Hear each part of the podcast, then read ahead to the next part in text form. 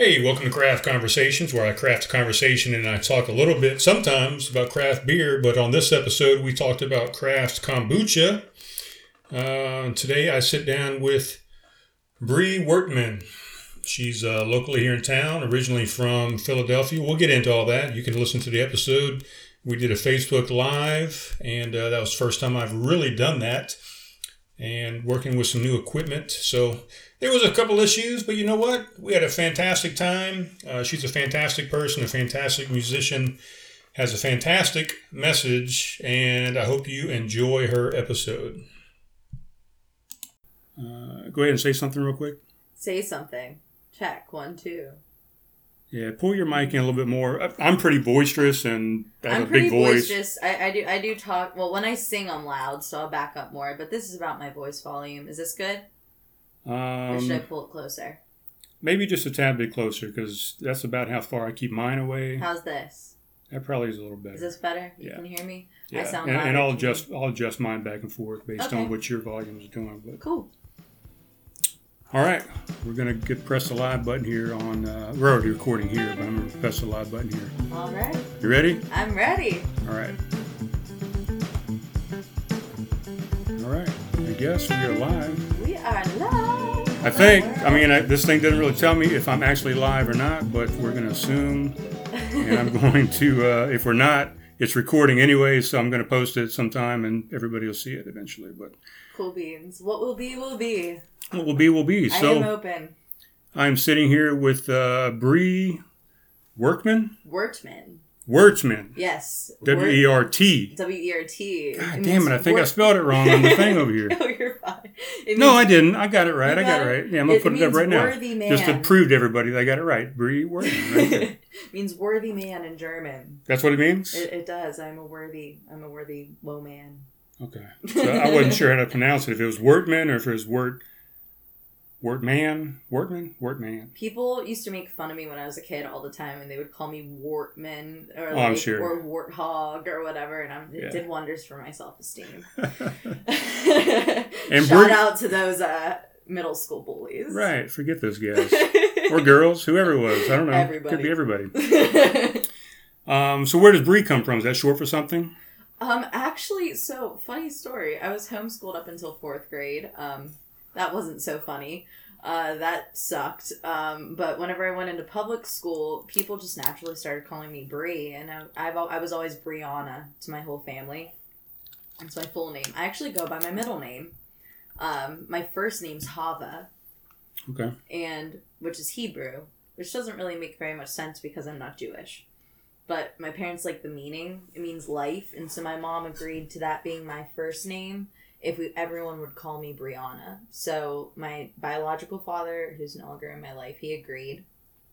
And um, so whenever I went into school, uh, he kind of tricked me into using Hava as my name because he was like, "You'll be unique," and like no one else has that name. Right. But then um, I kind of was like, "Call me Brianna, or else we're gonna have some problems." or and then people shortened it to Bri, and I was like, "Bri, I kind of like that." So now the only time I'm called Brianna is whenever my mom's mad at me. It's Brianna. Right. So The funny thing is, is I've got a, a pseudo um, Facebook page out there on Facebook that is a pseudo girlfriend of mine named Brianna Dallas instead of oh, instead of Brian Dales, it's Brianna Dallas. Or her name's Brianna, and That's it's it's funny. really just me as a girl, but it's uh, it's hilarious. I think that's funny that your name is actually Brianna. Or, or is it like doctored up? Like, do you look like a girl? Like you have like yeah, it was some kind of it, it was some kind of Snapchat filter. Yeah, that Oh, changed yeah. you into a female, and it worked out perfectly. And, and a lot of people fell for it. I actually put it out there as a real page initially, um, and people fell for it. that's and I, and I made up a whole story. I did a whole podcast on it for about a 15 minute podcast where this girl, uh, Brianna, came out of the woodworks and uh, was an old girlfriend of mine that I obviously apparently had had a baby with. So she came out of the woodworks and wanted to uh, wanted me to pay child support and all those things. So I made up a whole life around it, and it was kind of funny. that sounds that sounds like a lot of fun. it was pretty funny, really. I mean, you must have had a lot of time on your hands. Well, I do have. I'm retired, right? You just yeah, at the thing oh, yeah, I so- saw that. So yes. yeah. So yeah, I have a lot of time on my hands actually. But um, before we go any further, because I know you're thirsty and you wanted the water, we're going to get you a kombucha, Kombucha. and myself because we don't. Uh, you don't drink alcohol at the moment, or maybe not at the moment, maybe ever again. But the um, goal is we'll never talk again. we'll talk about that. Yes, indeedy. So you wanted the The turmeric, turmeric one. trio, right? Yeah.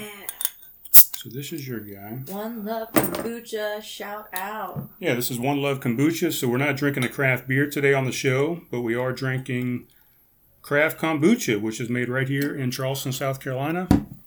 Oh, I'm so excited. Um, let's see if I can show these guys. So this is the One Love Kombucha Turmeric tri- Trio. And Tastes like health.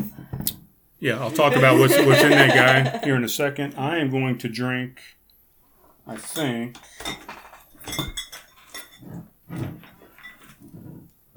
The hibiscus ginger. I That's my favorite one by them. Is it? You want me to save that to, No, no, to no. share? No? You're good because I want to try that. that Yeah, I got the other one, the yeah, lavender. we'll share the lavender one. Okay. Well, because I um, I was telling you that uh, right before we started, I discovered One Love kombucha at the Pour House um, Sunday brunch farmers market. And um, I picked up when I was trying to quit drinking on my own. I was like, maybe this will be a good substitute. It's fizzly and tastes kind of funny, but in a good way. In a good way. Right. Um, and did it? I mean, I guess it does. It, it, it's a good substitute. it I is guess, a good. Well, I don't really use it as a substitute. It's now. Back then, that's what I was kind of thinking of it as. Now it's like I want to only drink things that are like healthy for me. Like I was never really into drinking soda. I only wanted to drink things that would either change my mind state or like be good for my body. Right. So I'm big into water, kombucha, of course, smoothies, you know. Yeah, stuff like that. Or and then whenever I drank alcohol, I I liked uh, whiskey. I was really big into green tea shots. But I wasn't really into beer. I, I was I was a wine drinker. That was my thing. Wine and liquor. So, well, first off, let's toast to, um, you know, I'm not sober, but I'm going to toast to sobriety Thank you. and your sobriety and um, One Love Kombucha. We're going to talk about that here in a 2nd Mhm. But, but first, I want to, I want to ask you, why did you go into sobriety? I mean, is that something you talk about often? Is it something you keep to yourself? Do you like to share it? Do you like to try and promote it? I mean, what's going on with that? So, um, you know, we say it's a attraction rather than promotion. Um, I I'm I mean I'm obviously for anyone who wants to get healthy and get better. Like I'm here, like I'm around. You know, I'm open to talk and share my story and like what I've experienced and the hope that I have now. Um, but I I started. I come I come from a family um, that really likes to drink, um, and I you know, grew up around it, like seeing it, it's a rite of passage and everything. And I was a late bloomer, actually. I didn't drink until I was 16. What do you mean by a rite of passage? I mean, like, like, uh, that's what the adults did. Like, that was their thing. Like, you know, my family would get together and, like, that's, it's the social lubricant. You know, when you go to bars, like, in, like, how this podcast started, you sit down and you talk to somebody and, like, you know, you get a conversation going and you may be friends for five minutes or for, an hour or so, but like, you know, you get to know a person a little bit right. that way. But um I wanted to, you know, be a big kid and and join in on the fun and um it was kind of hard growing up in my house cuz um my mom um she's she is in recovery at the moment. Um but at the time she was not. And um it was kind of like if you can't beat them join them kind of deal. But um, my first time I drank though is a funny story. We called it Snowmageddon. I'm from Pittsburgh, Pennsylvania. That was going to be one of my questions. Yes. Uh, so I grew up in Pittsburgh, and we had Snowmageddon in the winter of 2010, and oh my goodness, we got my my friend and I asked my mom for permission if we could drink, and so they poured us drinks they poured them drinks, and I was like, damn. Uh, and because I never had, I, I had sips of wine, but that was it. And then I, my first drunk, I hated it. Some people who are alcoholics will be like, I knew it was the answer. For me, I was like, fuck this. Yeah. Like I ended up face first, passed out, in a love sack, which is a beanbag chair. I don't know Mhm. if you guys know about that, but um, yeah, and and I just remember the world spinning, and I was like, I hate this. But then um, then I started smoking weed, and then that was my answer. Like for me, at the time, I was like, the weed is my saving grace Right. and um, I I have some mental health diagnoses that I let like define me for quite some time, and that helped me with those. And I had such bad anxiety I couldn't eat, so it helped me eat, and I had insomnia, so it helped me sleep, and all of that. And Okay. it is really good and i'm all for it and like i'm for legalization i'm for all of that because for some people it works Yeah. just for me personally i had to learn that it makes me not the best version of myself and kind of one is connected to another which is connected to cocaine and then whenever you start that it, life really gets wild um, Right. so i decided um, I was actually a friend of mine noticed that I I was using cocaine more and more and I was drinking and I was smoking weed and she had, was in recovery and she this is when I lived in St. Petersburg, Florida. Um, and I was the activities director for a retirement home. Um, I went to school to be a music therapist and um, so I was doing that in a retirement home. Um, but I was so burnt out and it was a really tough job and my and I coped the best way that I could. You always just do the best you can, you know. And so at night, my roommate and I we would watch Big Brother. Like that was like our tradition. Like we'd sit and watch Big Brother and do some coke and drink rum and coke, and we are like, ah, it's coke night, you know, whatever. But then it got worse and worse, and then at three a.m. I'm like, let's call up the drug dealer, and then my friend, um, she saw this and she forced me kind of or coerced me into going to rehab, which was six of the most eye-opening months of my life. It was really great therapy and I was like the star pupil and like people really thought I I had it. Um but then I went back out because I convinced myself that I was missing out and I have had this terrible fear of missing out. Um and I became a beach bartender and a server after that and I used with numerous people who I went to rehab with and I um it just just became this really ugly version of myself that I didn't recognize anymore and I was serving, drinking on the job, smoking on the job, taking bathroom breaks to go do a line or two or whatever and then staying out all night and um it was really scary. And um, so my grandfather found me one day because he lives in Florida and he knocked on my door at 9 a.m. and I was passed out on the couch and he saw me in a really not good way. And um, he said, Okay, we're sending you up to live with your parents in Pittsburgh. So I moved to Pittsburgh. And when was this? How old were you? This was a year and a half ago. so I was 24 whenever I went into rehab. I turned 25 um, when I was an intensive outpatient. Okay. Um, and I I'm 26 now. I'll be 27 September 30th. Um, Libra. Whoop whoop. Um, but I moved to Pittsburgh August of 18, I suppose it was. Yeah, August of 18.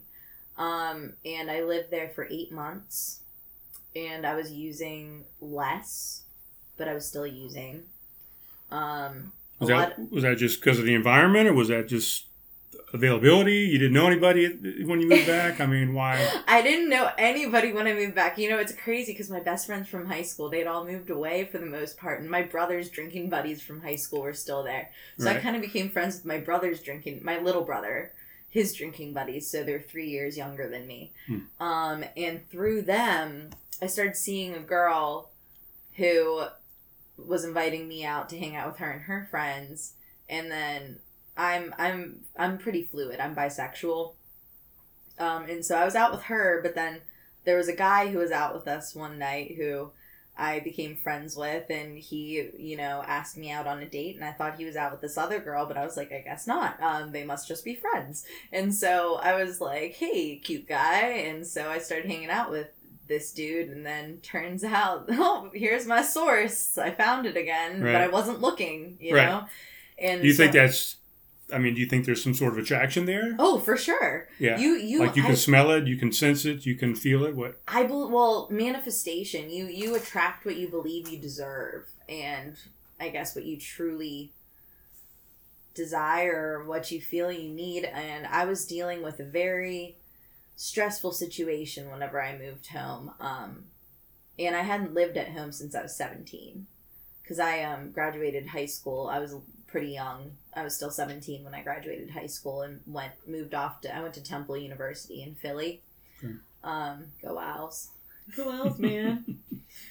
um, but my I I um yeah, I started hanging out with the wrong crowd. Basically, is is what what happened. The I found the wrong crowd. The wrong crowd found me. Whichever way, you know, we.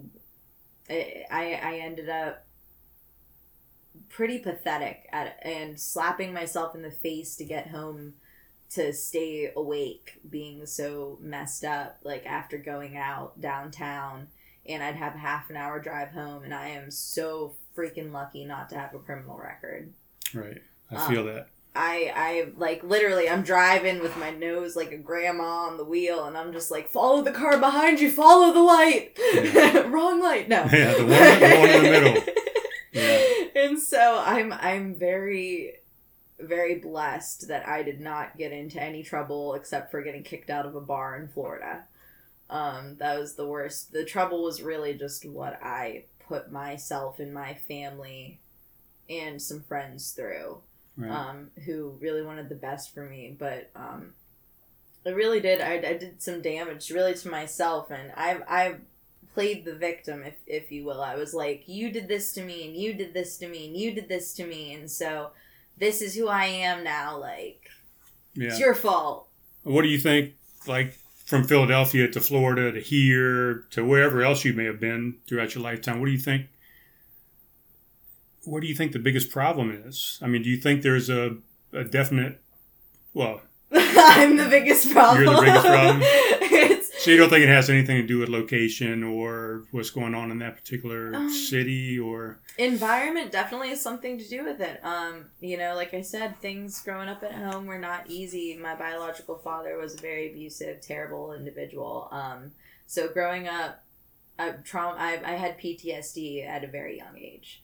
Um and so and then you know it, it was hard. Like i had to kind of parent a parent and um that was hard for me but you know everyone's always doing the best they can and i want to highlight that because that really is true like you know my mom and my stepdad they're always doing the best that they could and they're doing so much better now and i'm so proud of them but um that was really hard for me in high school um in moving back home during that period of time in between um florida and here that was really a hard time but not just because of them i was also working in sales standing in the middle of a grocery store selling clean energy, but really just ripping people off. And it made me vomit literally in the morning. I would throw up because of my use and because I felt so sick and anxious and some coworkers did some not so okay stuff to me and the company I worked for was so shady and they would take us out and party with us and all of this. It was just not not good. But anyway, so there's always something like I would always attract or find the worst possible thing or people for me and i would just try to fill the holes you know like fill i i became they it, i'm i say i'm the biggest problem because no matter where i go there i am Yeah. and you know they say that addiction it's a spiritual sickness. Like it's it's this is not this but you know alcohol is just a symptom like alcoholism and like sex addiction which i consider myself like i'm I've, i'm addicted to people to love. Like i anything that makes me feel good that makes me feel better that takes me out of this thing that's constantly swirling in my head, I clung to. Right. And I clung to people, I clung to things, I substances, and it just led me to nothing but pain and sorrow. And getting kicked out of college didn't help either. Um, and that's why I was kind of like, huh, go Owls, because you know, like I I had completed four years of college, and I was in, uh, and I was halfway over halfway done with my post grad internship, working in a mental health hospital in Camden, New Jersey, and then some really bad stuff was going on in my life, and I couldn't and my alcoholism was really starting to rear its head for the first like really rear its head um and i was drinking pretty hard with some coworkers after work and whatnot and i um I would show up late a few days a week by like five minutes, but still, you know, and they were like, basically, all of this together, you're not mentally stable enough to be a therapist. Sorry, we did you a disservice by allowing you to continue in this program for four years. You have such a beautiful voice. You should just be a singer. Oh, really? And I was like, fuck you! like, it was like that. It was obviously, it's still there. You know, it's a resentment I'm really trying to let go because I'm grateful that that happened because I wouldn't be sitting here with you now had it not. Right. I wouldn't have, and I came to Charleston because one of my close friends um, from college lives here. And he took me in and let me live with him for free for like eight months. And my dog and my cat, and he hates animals. And he but he was like we'll have a band together which we do have a band. It's called the mood. Check us out. Mood with a d. Um and he was like What, what else would it be with? Mood with a D. uh, or moon is sometimes Oh, people okay, think I moon, I yeah, guess, yeah mood like, it's, what we're- we are else we we are the mood the mood. We bring the mood I you guess. know? And so but um you know when I came here I wasn't sober. It took me six months to find my way to where I needed to be and it took and I stayed away from cocaine for a while but I couldn't put down the alcohol and I couldn't put down the weed and I was smoking day and night and it was just my baseline Right. and um, then you know I put this guy through so much, but he stayed my best friend through thick and thin. I mean, he punched a hole in the damn wall over some of my bullshit. Like I, I caused I caused him harm Right. through my actions. Well, you know, we're talking a lot about locations. We're talking a lot about people Mhm. and college and all these different influences and stuff. People you worked with, uh, your roommate. But I mean, sometimes even parents are a problem, right? I mean, Yeah. most parents when they have a kid, they're just kids themselves. I mean, I remember I'm I'm 19 when I had my first child. Really? Oh my goodness. Yeah, and I mean, I'm I'm not even grown myself, and I'm supposed to be raising a child. So, do you think? How old were your were your parents when they had you? Do you know? My I mom. mean, I guess you do. I do, yeah. Well, my mom, um, my grandparents were also 19 when they had my mom. Um, and I'm very blessed to have young grandparents. It's really cool because they're in their early 70s and they Right. are The very way. active. Um, my mom, um, she's uh, had me when she was 25 or 26. She got pregnant when she was 25.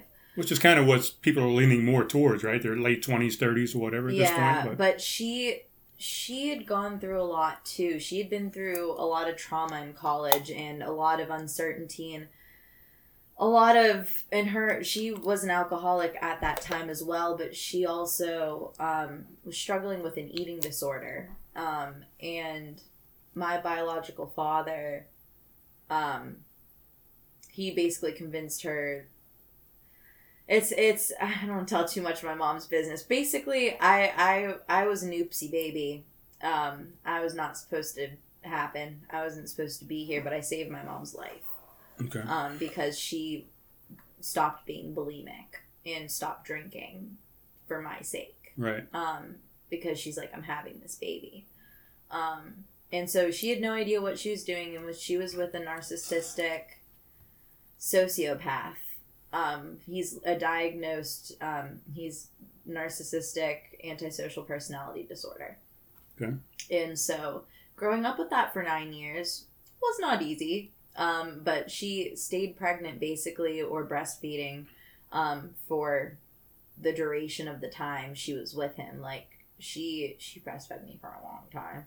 I was like two, and so like maybe that's why I have problems. no, but uh, and then she had my brother when I was three, and then she had my sister when I was six and a half, and so then she left my biological dad whenever I was um, nine, and so my sister was like two and a half when she left him, and um, that that was really what s- sent her into her alcoholism was the terrifying fear of losing her kids in a custody battle against a monster Hmm. um, and that was that was traumatic for all of us you know but she is so strong and has this huge heart and is so loving and she i like i get so much good from her as much as like genetics and whatever that's kind of bad, you know, but I'm grateful to be an alcoholic because it's brought me to where I am and it's made me look at myself and it's made me heal myself. I never knew what self love was. I always needed outside validation. Still working on that. Social media doesn't help. But I think we're all kind we all kind of struggle with that a little bit, you know, that social media validation and stuff. Right. But Well, when you say you're healing, and I kind of want to go back to your roommate for a second Oh, too, sure. because I feel like I cut you off on what you're talking about your roommate. But speaking of healing, I mean that's kind of why we're sitting here a little bit, right? For music, music has helped you heal. It has absolutely. So my music journey, my entire childhood, that was my saving grace. My my grandparents also very much. My grandfather in particular was like my saving grace. Like he, they figured out I could sing when I was like two. Did Yeah. anybody else do anything musically in the family? No, No, not a single person except for my great grandmother, my my grandma's mom, who she was actually the runner up for Miss America back in the 1940s. Really? She was Miss Florida, Okay. and she's from Miami. Um, and she had to have a talent, right? Back then, they did and she was a talent. singer, thing, yeah. hmm And she was an opera singer, and I became an opera singer. And musical theater was my life. So my family, they figured out Bri can sing. That is her thing, and let's do it. So thankfully, like even though I was in the super abusive, terrible environment, um, I was in dance classes. I from the age of three. I was in acting classes. I was in singing uh, voice lessons whenever I was old enough to do that. I, I was in acting lessons. I think I said that. Um, No church or anything like that. Church, oh my goodness. Yeah, oh, huh, religion plays a real big part in my story. So Yeah. I was raised Pentecostal. Um, and very um my, my mom is is very she's very much the christian fundamentalist and so having a god of my own understanding is something that we kind of don't jive with because for a while i hated god yeah. But but I I mean, there was a big, a big it was a religious big part of my upbringing. life. Oh yeah, it Okay. was. It was like we kneeled and prayed at bed, like before we went to sleep. We went to church most Sundays. Um, I was on worship team. I was a youth group leader. Yeah. I was. I think that's what kept me on the straight and narrow for so many years. Um, you know, up, up until up through high school, like doing mission trips. Um, or I went on one mission trip and um, whenever I was 16, and that was like really awesome and eye opening. I went to Atlanta, and that was my first time um, ever going there. And um, it's a really cool city. Shout out to Atlanta. But I would beg to differ, but okay. Well, I mean, it was I was only there. I went I went on hurricane there, Okay. or, or evac evacuation, whatever you call it, from the last hurricane that we had last uh, fall. Yeah. Whenever they scared the shit out of us, and then it was nothing, Yeah. which is typical. So Well, you say the religion kept you on the straight and narrow. So, do you feel like that helped you tip off the straight and narrow, or did religion play any part of you falling off or falling into the wagon, off the wagon, however you, whatever Um, happens with the wagon? But yeah, the wagon. yeah. the wagon. It's a it's a hard the wagon. It's also a boat. Is is what I realized. It's recovery is like a boat, and you got to be in the middle of it, or you can fall right off the edge. And Okay, that's a good analogy. that is, and I was not in the middle of the boat my first time around. When I first came in, You're like Leo on the front, just hanging off the, Yeah, I hanging was off like, the front. "Oh." never let go. Yeah. Um, and so oh god, um, what was I saying? Shoot, I forgot. You're talking about being in the boat. In the oh, middle, being in the, middle boat. Yeah, yeah, yeah. Being in the middle of the boat. That's it. Um, oh, but religion. Yes. Um, uh, I believed like I was like I had a, I was really conservative whenever I was brought up. Like um, like gays go to hell, this, that, and the other. All of this, but then I tried to come out when I was twelve. Um, and my mom was like, "It's just a phase. You're just curious." And then it wasn't. and Yeah. so, and then I, I, when I was 16, I like told my boyfriend, like, I, he was the first person I came out to, my high school sweetheart, who I was with for three and a half years, um, into college. Um, and I, I told him, and then I started to tell some other people, but I didn't really fully come out until I was about 20. I don't, well, honestly, like like publicly publicly because i was really afraid for some family to know i didn't come out until about two years ago but most people knew by the time i was like 21 because i had a serious relationship with a woman whenever i was um 20 and so um my first serious relationship which man fucked me up big time but um but religion i had a lot of shame um, of who I was. And when I came out, originally I was told I was going to hell. Um, and that was really hard to hear. So you, you're talking about just sexually who you were. Uh, yeah, like Okay, I, okay. I, not just just in in general who I was becoming because I went to a liberal arts college, you know, and everything, and so I I was getting my own beliefs, and as I got my own beliefs and my own thoughts and all of that, excuse me, kombucha burp. Ooh. Yeah, I, know, I've been having one as well. I don't. I don't normally drink it. That carbonation. but as as I grew up and I started to come up with my own thoughts and my ideas and stuff, like my family, who's super conservative and waspy, they were like, "Oh no, who is this gay hippie child?" Like, you know what I mean? Yeah. That we popped out. Like we still love you, but oh no! And they're like, it's just because she's young. That's why she thinks that way, you know. But I'm still, I'm still liberal. I'm still, you know, I, I, I, I, I mean, some could say you're still young, but I, I- and I am still young. It is true. Yeah. They're like, she'll learn as she gets right, older. she'll she'll grow out of it. Yeah. And I'm like, mm, I don't know. I believe in people, social justice, and all that. So, but uh, Yeah. I there's so much we could go off on uh, on, Oh, on there- that right now, but yeah, part of I my, really don't want this show to be anything about that, unless you want to. But No, I. I, I, I will say this. I, I believe that the answer to everything is love and acceptance. sure, Um, it's got to be. but I there's violence isn't the answer. Um, something's got to change.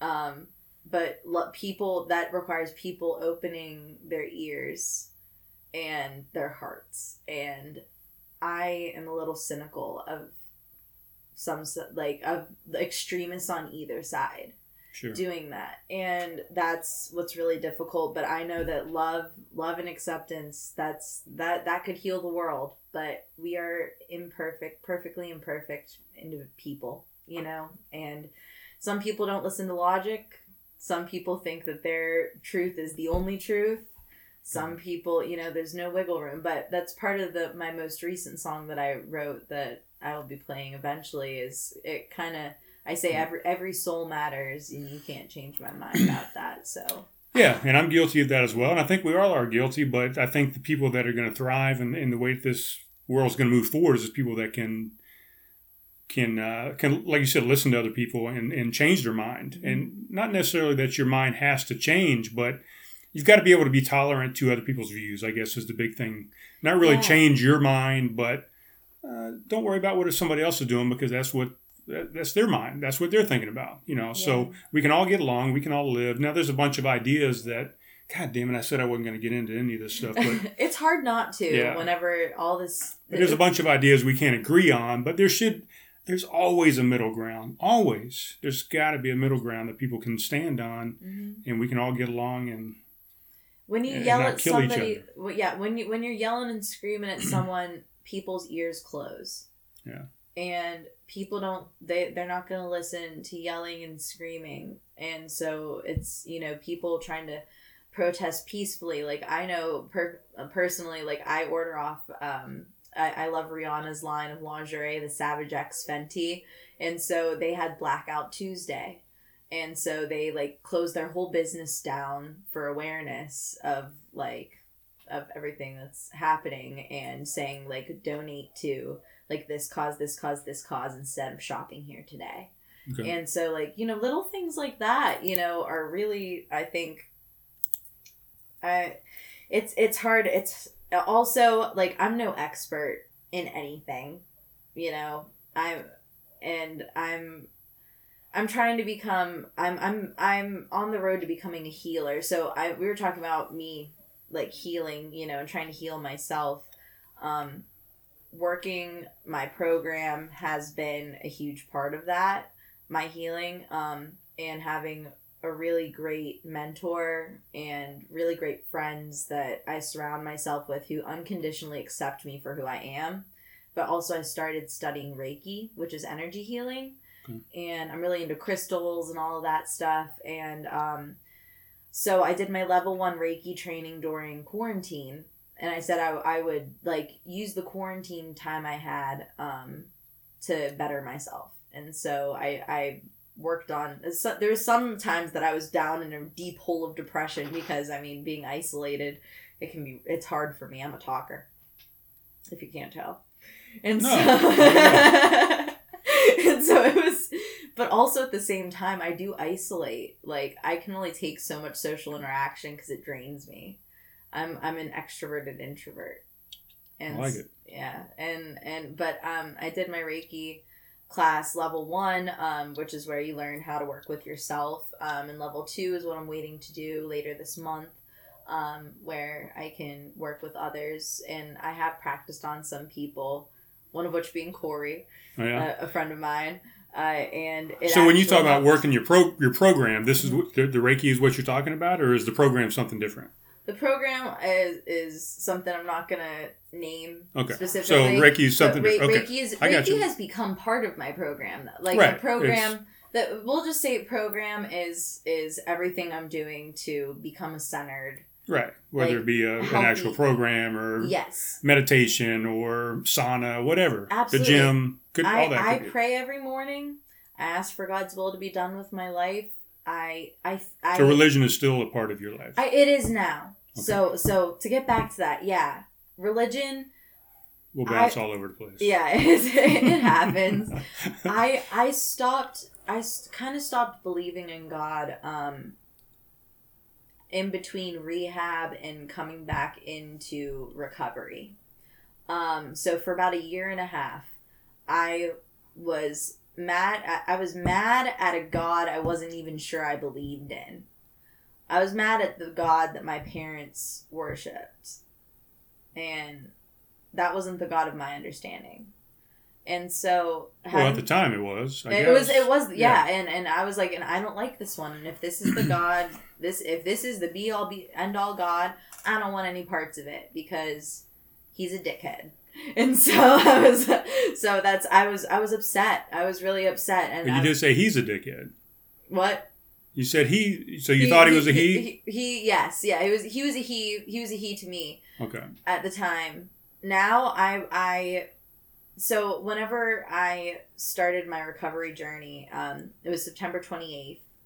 Um, I celebrated quote unquote my birthday, which was the thirtieth. Um, the best way I knew how. That's September. Yeah. Yeah. I celebrated it the best way I knew how on the 27th and it was um I hadn't I hadn't partaken in cocaine in about 5 months. And um I I did it twice that week and I ended up in a really messed up situation and um it was really eye-opening, we'll just say that and I saw what my future could be if I were to continue down this road and I was like I I can't do this. It's time. And so I um, met an amazing, wonderful person who helped guide me back to where I belonged. And I finally found the sense of belonging I'd been looking for because I didn't have many friends here. I, I'd studied to be a realtor when I came here. And so, like, I knew some people from like my real estate stuff, but like when you moving somewhere to be a realtor when you don't know anybody is so dumb. Like, don't do it. Yeah. Um, And I mean, that's really what a lot of life is about, right? I mean, belonging. yeah, and feeling I a wanted part a sense of, something. belonging, and and I was like, I don't feel like I. And I was drinking my way into trying to find that belonging in bars, and I would go to my roommate's gigs, who I was telling you about before, um, and he was it, well, we were in a. Re- I was trying to force a relationship on the poor guy. He didn't want to be in a relationship, but he loved me, but like not in the right way, you know. It just or in, in the way that I wanted him to, and I was trying to force the label on it and everything. But it was just it was this whole crazy thing. But then we ended up just being best friends, and now we are still on wonderful, wonderful terms. He Yeah. is an amazing human, and he is actually the blacksmith at Middleton Place Plantation, and that is one hell of a job that that he does. And he also plays saxophone and um, sings with. Uh, he's a bit of a musical whore, if you will, with a whole bunch of people downtown. Speaking of that, we got to get to some tunes here eventually. but- Yeah, we got to. but uh he he he um I, I was saying he took me oh but yeah he didn't believe in god either he was like yeah fuck that and so like we like kind of bonded over he had an alcoholic father i had dealt with what i had dealt with and we were both kind of mad at god if there was a god and whatever and so i somebody brought me back to um recovery we'll, we'll just say that Yeah. um, and I went to my first meeting on September 28th in a year and a half and was like such a sigh of relief and acceptance. And it was like, wow. And um, I had someone have me sit down and write out a list of what I believed God was and what I believed God wasn't. And that was one of the most helpful things for me because I could let go of all these other things that I thought that I I was mad at about God, like that other people had told me God was. I'm like, no, I don't feel like God is that. I don't feel like God sends good people to hell just because they don't believe in his specific sect. Like I believe that there is one God or the universe or spirit and everyone has different traditions and ways of worshiping or understanding life, the world, the universe Right. and whatever gets you by you know if your god has to be a tree if your god has to be a door if your god has to be for me i i worship well i i guess i would say i worship i don't know if i would say worship's the right word. I i i pray to and meditate over and with um, my spirit guides my my god of my understanding mother earth pachamama you know um, i'm very connected to the earth. That's like nature is a huge part of me and my healing. Um, and um, i also have learned through reiki like that my spirit animals are the frog which is a bridge and like because they're amphibious right so between like the water and land Okay. and um, so I learned that that and the owl, which is pretty cool, and so that those are those are all things that I call upon the energies from whenever I practice Reiki, and like angels or whatever, whatever you believe in. I'm like I'm just like live your life. It's whatever.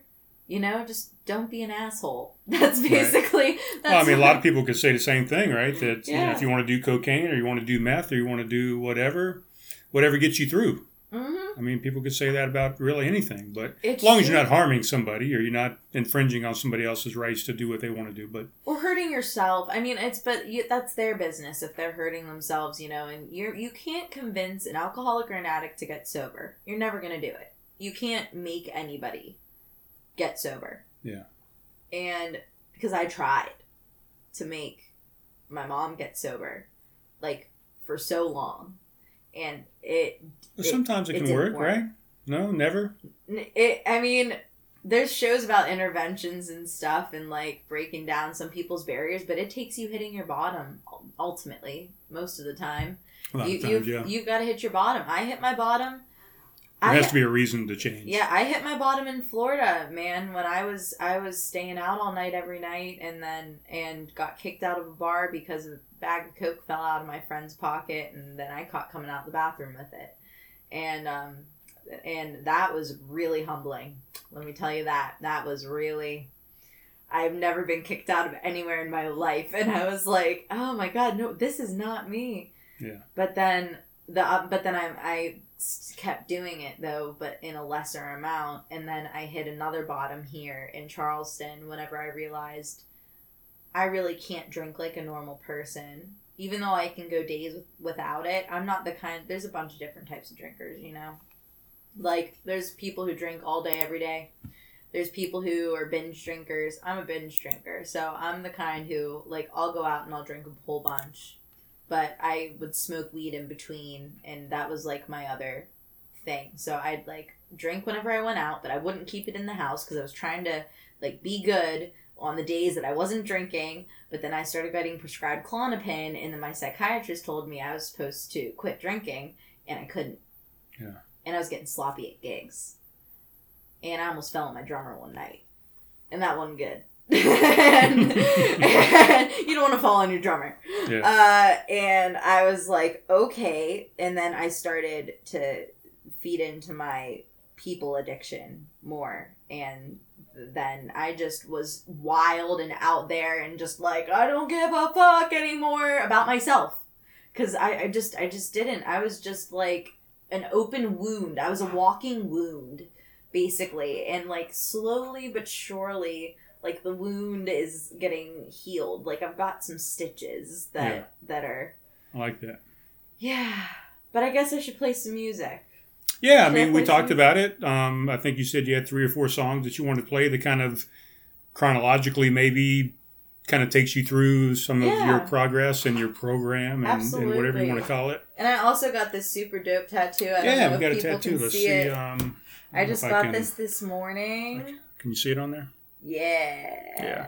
And it says serenity, courage, and wisdom in it, which is the serenity prayer, which is super, super, super important to me. That is awesome. Um, and, And- shout out to Blue Gorilla Tattoo. Tim Dennis did an amazing job, and I love this tattoo so much. Yeah, we'll tag those guys in the in the post. Yeah, And I, I'm gonna be honest with you. I don't even think we went live to be honest with you, but who knows? it's I can't right. find it on here, but it's gonna go up. It's gonna be live eventually. But um, yeah, who knows what It's happens. all right. You're treating it like it's live. It's Yeah. e- either way. So I'm playing. You have to remember, I'm playing with a fresh tattoo in the center of my arm. So I'm trying. I don't see how you do it because I remember how this one felt when I had it done, and and it's uh, very abrasive. Well, I'm, I'm lucky that he. I thought he was gonna do it full color today. So the fact that he didn't color it in, he's like, your skin needs time to heal with all the this. Yeah, I this mean that's that's still a little bit of shading here and there for sure. but- Oh yeah, he put Yeah. in some shading, and I mean, I kind of like it as is. Like, part of me doesn't want to like do anything more with it, but also with color, it'll be super cool. But anyways, Now, so well, let's go to that for a second. So you said the Serenity Prayer. Uh, what's what's the significance? Is there any more significance in there? I mean, I see some different things, some Yeah. petals, a dagger. I mean, yes, the eye there. absolutely. So, um, I love eyeballs. I have another eyeball tattoo on my left arm that was also done at Blue Gorilla, but it was on Friday the thirteenth, and I waited nine hours for it. So that was an adventure. But I was like, I'm committed. but I also I got ow ow. I'm not gonna bend my arm. Never mind.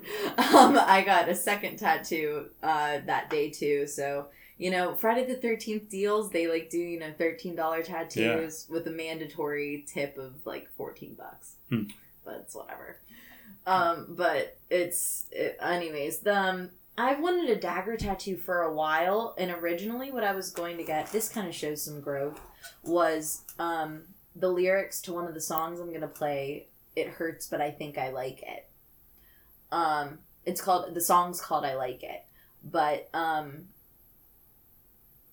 the phrase it was both like kind of like a kinky thing, but also like and it, in the song it's a, like a double entendre type deal. Like it's like emotion and like physically, you know, and so I thought that I would be like badass, whatever, like, you know, it hurts, but I think I like the pain. Yeah. You know, so That sounds like a good uh, Joan Jett song or something. Absolutely. And Yeah. so I but then I decided whenever I went back and got sober, um I decided that serenity, courage and wisdom were the big reminders I needed rather than living in the pain and self-pity because that is a place that I will curl up in a ball and reside for quite some time if I allow myself.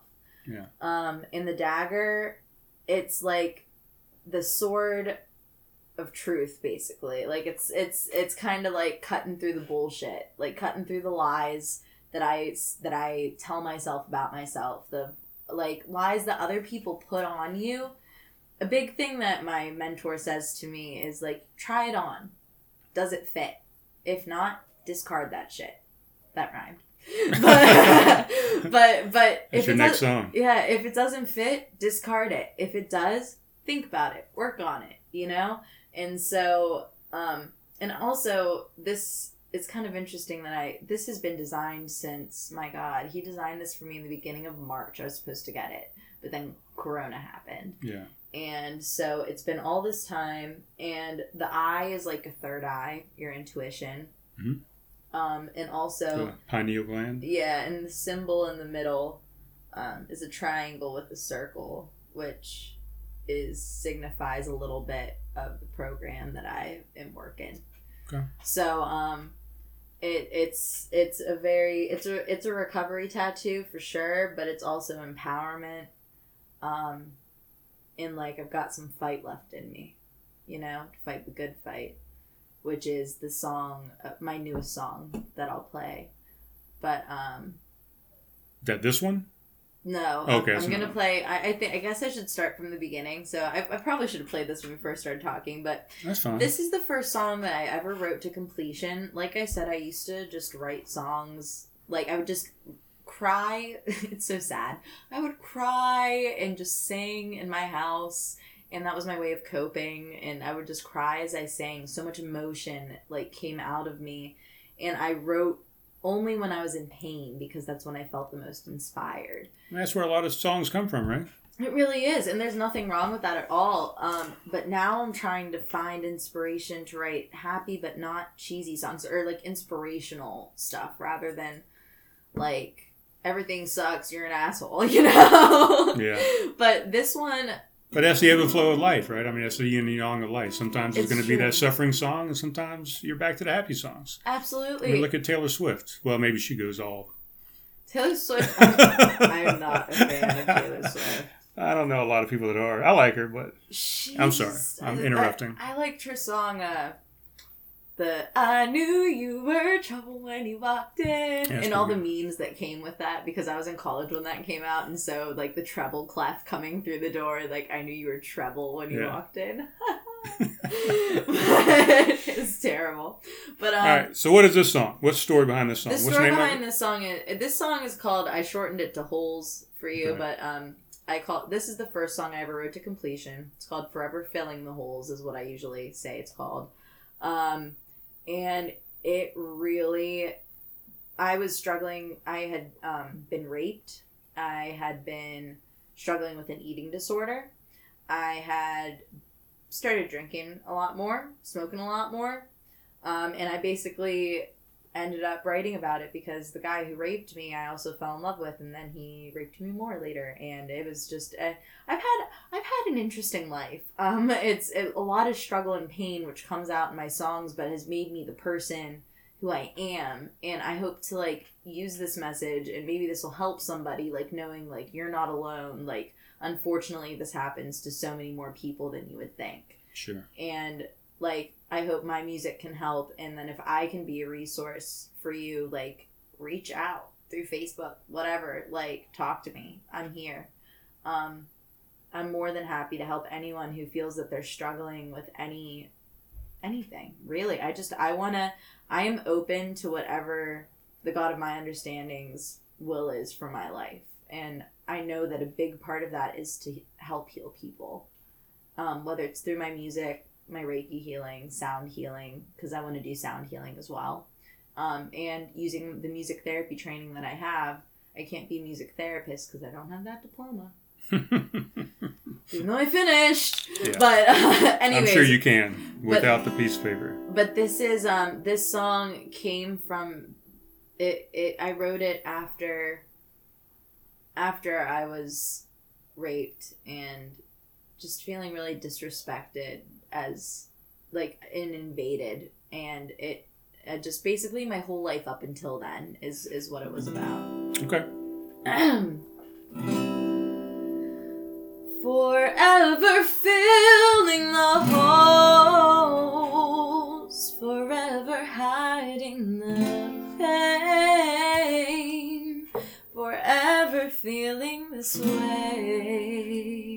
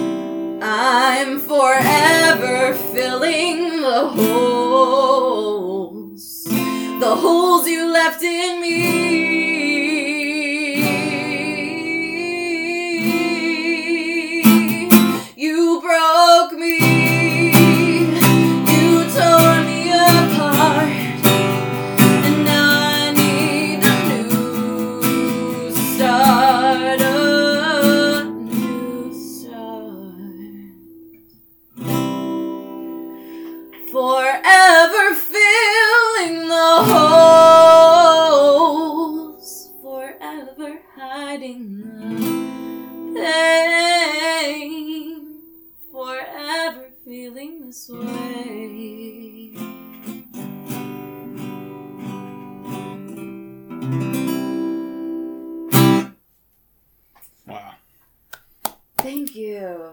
So was, yeah, that was emotional for me, really. that was a that was a rough song. It it it I was in a lot of pain. Yeah. Um and I I mean it's funny that you know in the bridge I say eat, eat it up girl. I, I was struggling with binge eating disorder um with a hint of bulimia. Um uh eat it up girl, take it up girl, you know, like sex stuff, like bottle it up girl. I was talking about drinking, suck it up and like I like smoking, whatever. Like those were like all my vices that I was just when and it's funny like looking back like I had no idea I had a problem. I had no idea. I just knew I was miserable. Yeah. I just knew I was hurting so bad. And I don't play that song very often because it's so freaking heavy and it's meant for piano but um it's easier to just bring my guitar here rather than Right. my, my so you play multiple instruments? or- Yes, I play. Um, I play guitar. I play ukulele, kind of mediocre. Uh, I get by on the ukulele, but um, my first instrument I ever learned how to play was piano. Actually, so um, my parents forced me into piano lessons. I said I hate it, I hate it, I hate it. And my mom said, "You'll thank me someday," and she was right. Thank you, mom.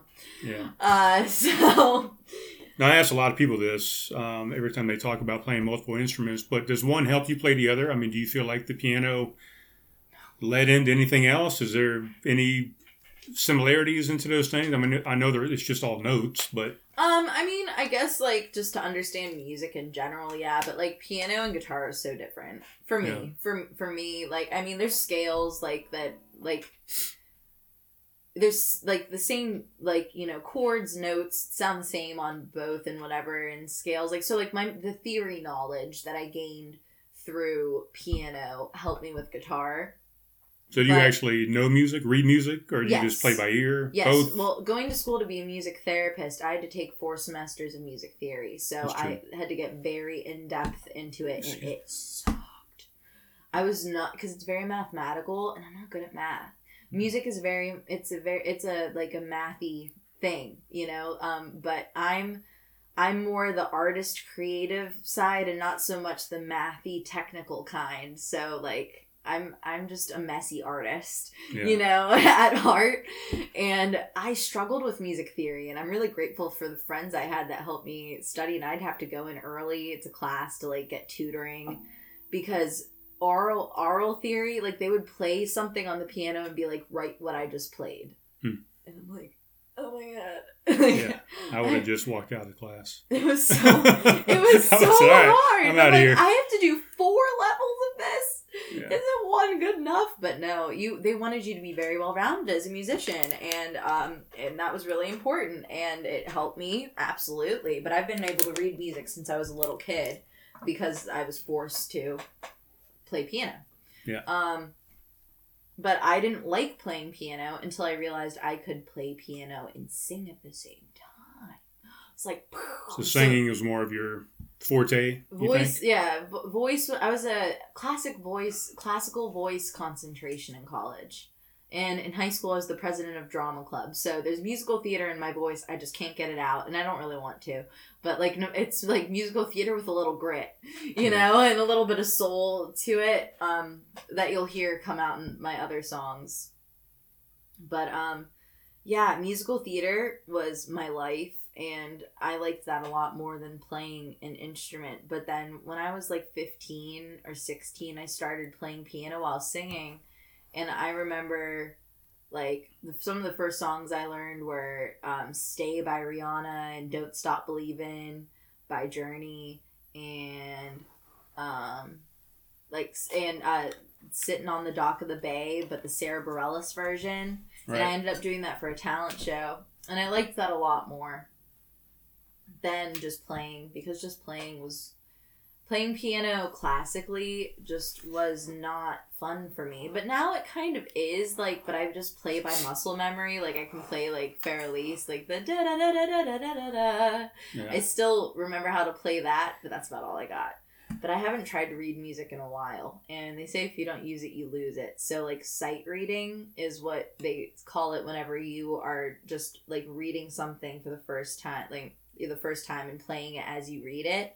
It's like reading a book, but you're doing something also. Right. But I mean, Yeah. at this point, with what you're doing, I mean, you don't really need to, right? I mean, I you can just kind of go by by charts, ear and just yeah. kind of Yeah. jump in with anybody that you're playing with. Yeah, I can go by ear a lot. That's something that's grown in me. Um, and I don't. But the thing is, I would never just be like the guitar player for a band or just the keyboard player for a band. Like my voice is my biggest asset for anything really. I mean, that's my strongest instrument. And so, I mean, maybe if I I worked harder on my instruments, which I haven't recently, unfortunately, I probably would be able to be like the keyboardist for a band, but I I stopped playing music in my addiction.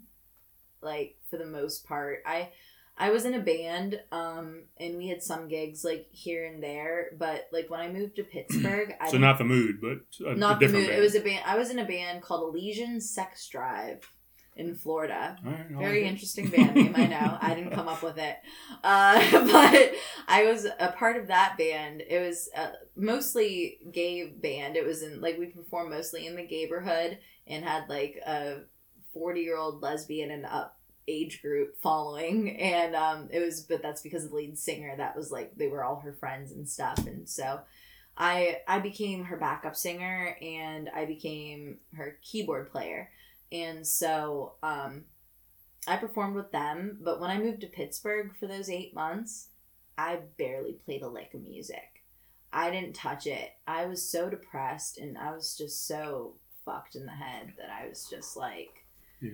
I mean, the musicians just go through seasons anyway. I mean, is that just part of the process? I, it's for some people, yeah. I mean, I I recently did an amazing um, retreat called Purpose Spark Retreat. Um, it was an online retreat where they paired up with Satsang. I don't know if you've ever heard of that band, but it's a really awesome, awesome band. And the lead singer's name is Drew, and he is like what the kids would call woke AF. Yeah. Um, and he's he's he's in recovery too, and he is and he has a podcast as well, and like they have like the Satsang movement. It's and that's really where my idea of like the way to solve this is like through love. Like that's really what he said. He's like love and understanding. That's really like the only way. But um, I forget where I was going with that. Why did I mention him? Um, shoot, I hate when I do that. Yeah, it happens. I did it a lot more when I smoked weed though. All the time. That was a problem. I was like I would be going somewhere, I'd be like, oh shit. But um no, I did this awesome Well, kind of in that same. So let me ask you a question on that then. So, do you have a direction that you're I mean, I know I've heard you sing like Alanis Morissette and some Four Non Blondes, different, you know, cult music, um, popular culture type Right. music. But do you, with your addiction and with uh, religious background, different things, do you find yourself? Do you lean towards a certain style of music, like religious style style music? Or, No. Oh, I, I say no. that so strongly. I'm Well, like, I was like, wow. okay. no. I, um, it's trauma related. Really, it's just like when your parents are like drinking themselves to death. And I, I then, didn't mean to pick on religion, Oh no, it's but okay. you know, no, but when they're music drinking- about addiction or music about Right. religion or No, music I'm saying about the this. music about religion. I call it Jesus music. Yeah, I don't like it. And I don't like it because basically growing up, like watching my parents drink themselves to death and then like play worship music in the Well, not to background. death. Not well.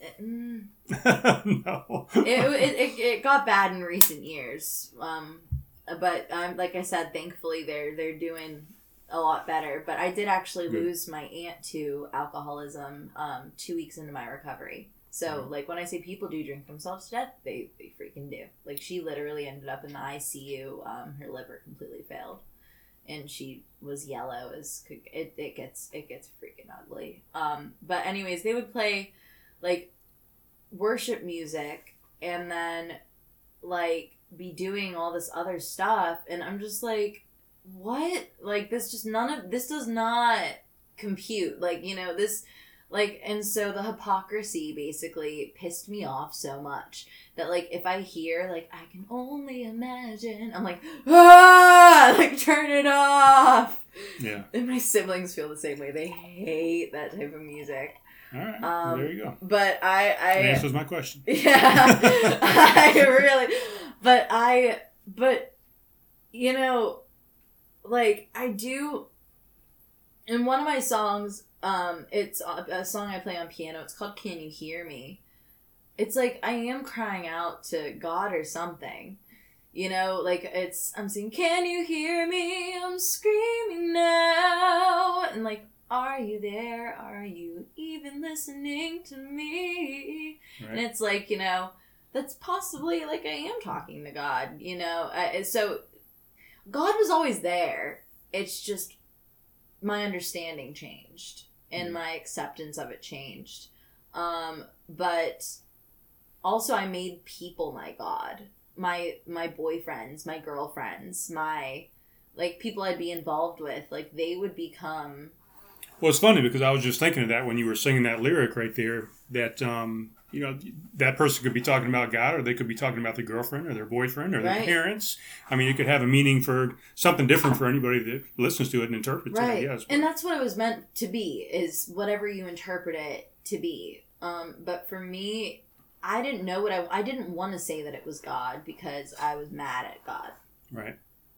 but i wrote that my senior year of college and i was already mad at god um because things that just basically all of it a lot of it comes down to control. I've got a control problem like where i want to control things and i realize that i can't control if i'm feeling a negative emotion it's because there's something going on outside of myself that i want to control that i can't control.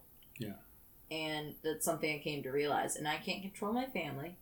I can't control anybody but myself and who i allow and you know i can i can't control people but i can control who i allow to be like around me and that's something like boundaries was not something i had growing up i was i could not comprehend what a boundary was I But that's part of the prayer, right? Is give me the strength, uh, whatever. Yeah, yeah, is. yeah. It's God grant me the serenity to accept the things I, I cannot cannot change, yeah. the courage to change the things I can, and the wisdom to know the difference. Because Yeah. sometimes we're like, we don't know what's up or down or left or right.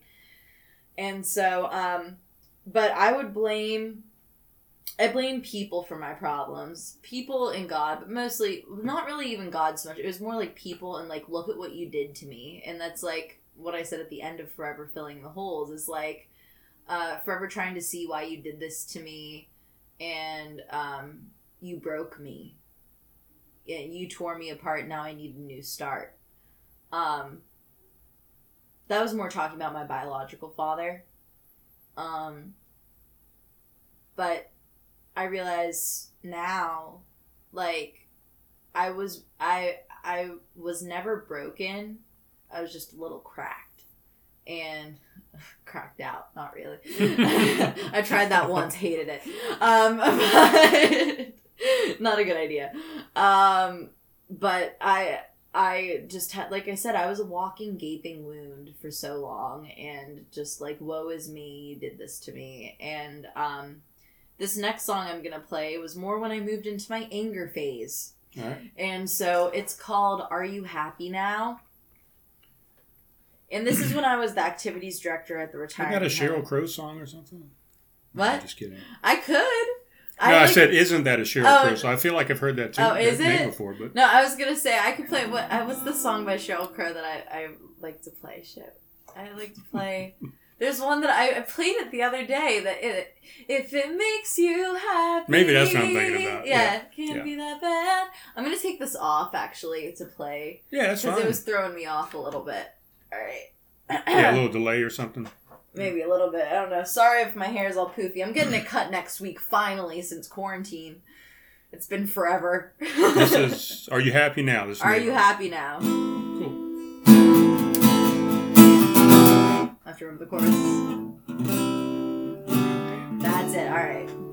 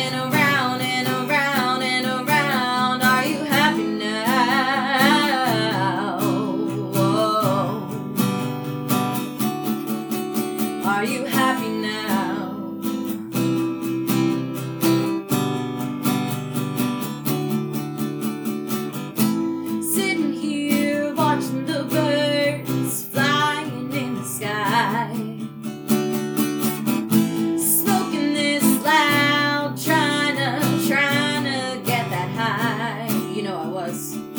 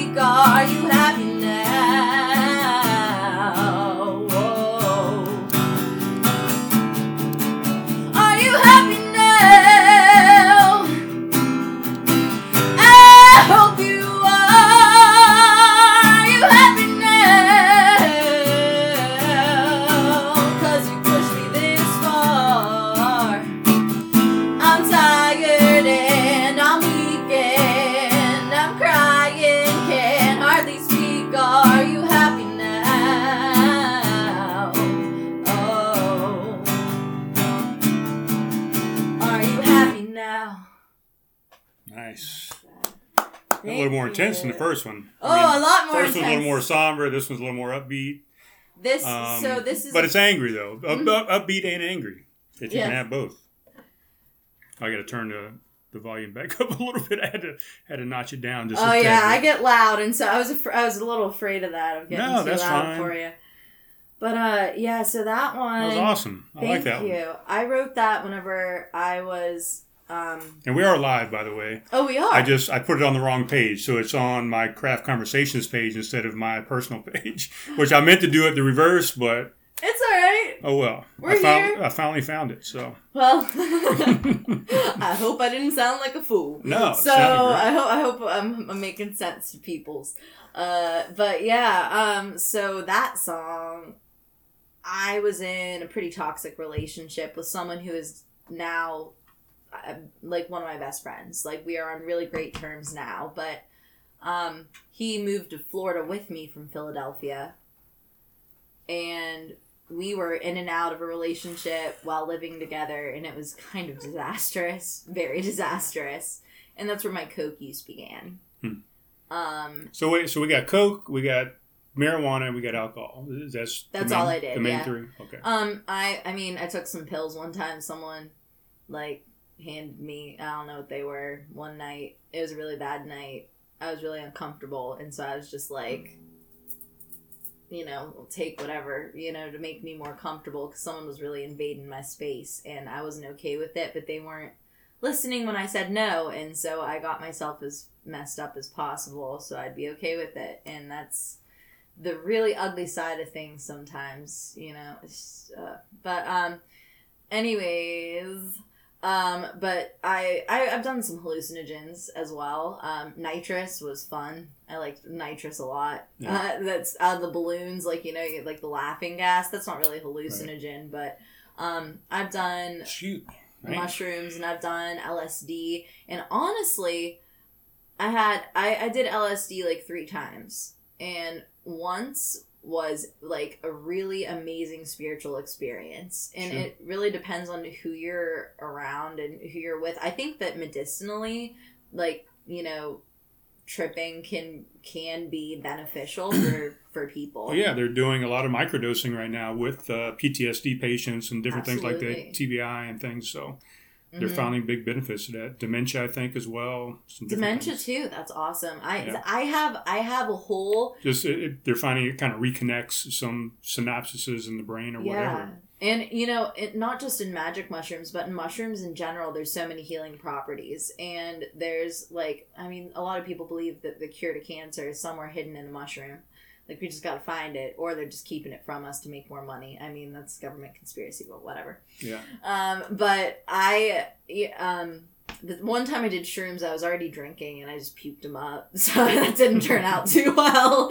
But um, the uh, I I I took like half of one and had like a good trip one time, but it wasn't like that heavy of a trip. But like when I like really like trip tripped, I was it was um, with my cousin and like with really good people around me for the most part, and like they guided me through it because they all like they they like trip for a living, not really, but like the the guy who I got it from, like he was from the West Coast and stuff, and like he was uh, living with them at the time, and he was like really, um, he was he's like they call him the wizard.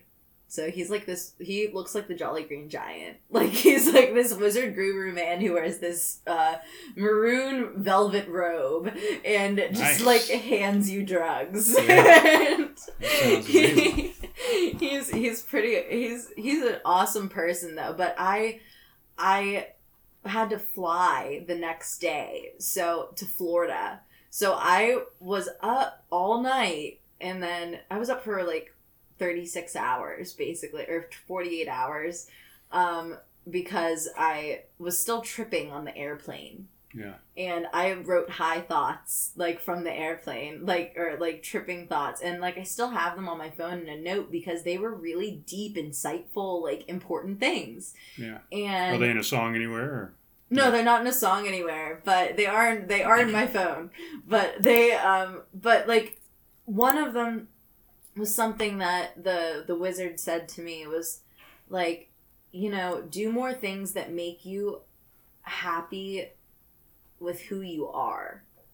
You know, that was that was a big revelation. Is like stop trying to people please basically. Like do things that make you feel good about being you. And I'm like, but I don't even know who I am. You know? And also like it taught me about like, you know, even like with boundaries. Like there's some people trying to get there's a person trying to get kind of with me that night and I kept saying no and that's a common theme. No means no. Listen, it does. damn it.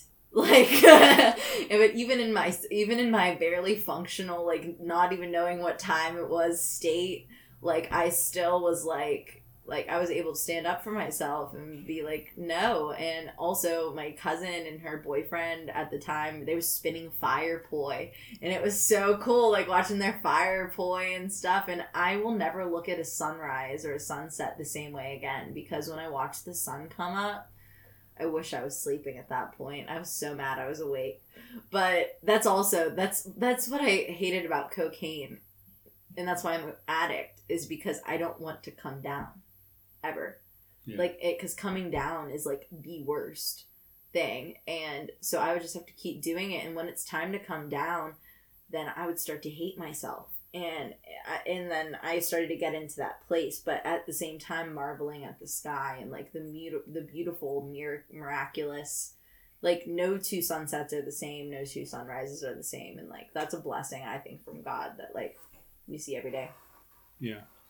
And I mean, you talk about cocaine. I mean, that can be with anything, right? I mean, it could be with uh, caffeine. It can be with a cigarette. I mean, you, oh, absolutely. people that chain smoke or they need that coffee every single day or two, three, four of them a day. I Right. mean, yeah. the cocaine for me was all that drugs. thing that yeah oh they are they are all drugs and you know like cocaine originally comes from a plant you know opiates they originally come from a plant uh kratom or kratom whatever you want to call it it's a relative of the coffee tree but guess what i it, that took me back out my first time Did it? it did because it mimics cocaine. It mimics opiates. Like it's like close but not close enough. You know it what I mean? And so you like reach a little further and then eventually you're just like fuck it. Right. Interesting. And that's why in Florida well, Florida they got a ton of kava and kratom bars, um, but I have not yet to see one here in Charleston. But that was a big thing in Florida. I'm trying to think. I've I swear I've seen one like on Dorchester Road or something, but And they had CBD cafes down there too, which was cool. Like they would just have, and I, I, I will use CBD products and stuff. Like I'm not against CBD's not a. It has no psychoactive. Well, that was- anything. that was so. going to be one of my questions because you know some people. I don't know how many people. I don't know what the numbers are, but Mhm. there are some people that say I'm an alcoholic, but I can I can still do some weed and I'm okay, or the vice versa, or whatever. I mean, but you're nothing. So I. And I, you know, I even talked to you know we talked about Corey. Mm-hmm. Um, everybody knows Corey was on the podcast, but um, you know, I even asked him that question. I said, "What do you think? You know, when you go to a meeting or whatever you do, and they all they do is they serve you tons of coffee all night, and and everybody's outside smoking cigarettes during the breaks. I mean, I don't know. Do you feel like you're kind of trading one addiction for another? in a You way, know, but even a donut, sugar, whatever. But Right. Weed weed though is more mind altering than those other substances. And, and and it's true. And it took me and I'll be completely honest and transparent here because I want to live my truth. Even though I haven't smoked or I'm sorry, I haven't drank or done cocaine since September 28th, I relapsed on weed because I thought I could do it. Yeah. Because I thought it was the lesser evil. so that just qual- opened the door to to the other stuff again. It didn't. I, I no, I didn't go back to the other stuff. So I smoked half a joint with um my boyfriend at the time back in January. And um then my my sponsor at the time told me you know, you you got to start your count over. Your time that you've had up till here doesn't doesn't matter That always sucks, right? and I was pissed off. And then he broke up with me a few days later, and I lost my shit and almost had to go to the hospital because I wanted to die. Like I was, I I had so wrapped myself up in this person, and made him and his daughter my like everything, and I I felt like I had this family that I'd always wanted, and I it was so painful. And he broke up with me over Facebook Messenger. Who Yeah. does that? You know, like especially when you live in the same damn city. And we were Yeah. supposed to go to brunch together that day, and so he broke up with me, and I lost it. And I, but I didn't. Uh, but that that night that he broke up with me, is when Corey and I started to get close actually. um, and we became closer friends and he talked to me for like 2 hours that night, but I I in front of a group of people picked up a white chip, you know, which is sign of surrender. Um yeah. like saying to everybody, "Yep, I fucked up." You know, but I was, but I didn't want to let go of the time that I had because I'm like, I still haven't, I still haven't drank, like I still haven't done coke, like those are worse, like Right. and you should so, have separate chips or something, right? Right, that's what I feel like there should be, Yeah. you know, and so that's kind of why I go to two different fellowships, but one says like we will stay away from cocaine and all mind altering substances, and the other one's just alcohol. But Okay. I personally like I that's so that's why I was gonna separate them and be like for one like all of my sober time in this one and then my sober time in this one. But then that's like me just trying to play mind games with myself and Right. with everybody. Like no, no. And I Yeah, had you're just re- giving yourself an out, probably. yeah, and so I had a really good talk with um in the Purpose Spark program that I I did that um online retreat um a man who was also in recovery he told me that he relapsed on weed and he had been sober since 2008 and he now only counts his sober time since 49 days ago which was the day I talked to him a few days ago um, so it's 50 some days for him now. But he was like, I only count it from this time because, you know, it's but a symptom. It's like us, like we're sick and that's a symptom of our illness is us using and going and doing these things because it is a spiritual sickness. And I'm like, shit, you're right. And I did go, so the last, I did some edibles over quarantine. And then I kind of I and then I stopped again, and then I smoked. I bought some weed and I smoked half a bowl, and I immediately was like that and th- this was May 9th. I bought weed. I went and I ran to like the head shop down the street, got I bought a bowl and a grinder and everything and like and I was like fully intending on replacing my Klonopin with it because I'm like it's better for me, right? It's better. But Yeah. the thing is, Klonopin's not really. It's not as even though it is a, a something that you can get addicted to. I use it as prescribed, and it's not psychoactive for me. Like it doesn't make me feel any other kind of way. Right. But when I smoked, I thought. and I mean, it can just be depending on the weed too, right? The strain of weed. also, strain, I had some hard shit. Like it, it was, it was some, it was some, it was that loud that I was singing about, like smoking that loud. yeah. Uh, it was, it was, and I, um, you know, if I lived in a state where medicinal was legal, um, I'd want to go to a doctor and get prescribed something, possibly, you know. But I mean, you would want to, or you would want to. I, I think I I, I, I would I would that's something I think I would seek out rather than being on a benzodiazepine. Which you mean being a good thing or a bad thing? That's what I'm trying to get at. Oh, I mean, you would seek it out, and that's bad, or you no, would I, seek it no, I think that was I think that it could be good if it's like the right strength, like ti- if- if- titrated right. Exactly. If like people who know what they're doing and not just buying it off the street because this was just some like really high level THC stuff and I for the first time ever smoked and got anxious as fuck. Right. And I immediately realized I don't want to do this. Right. Well, that's what they say about regulation, right? Is it helps to to regulate the weed and make sure that everything kind of stays in line with the strain that it's supposed to be, and you just you know Right. you're getting it off the streets, you just don't know what you're getting. a lot of Exactly. Um but I can I part of me part of me says that like, you know, I I would want to be prescribed it like by a doctor if I lived in a medicinal state. But then another part of me, the part of I I truly don't think that I need it. right. I I think that I can live without it. And not think, I know I can because I have and and have been way better off. So basically the last time I smoked, I called my my sponsor while stoned out of my mind. Was texting Corey.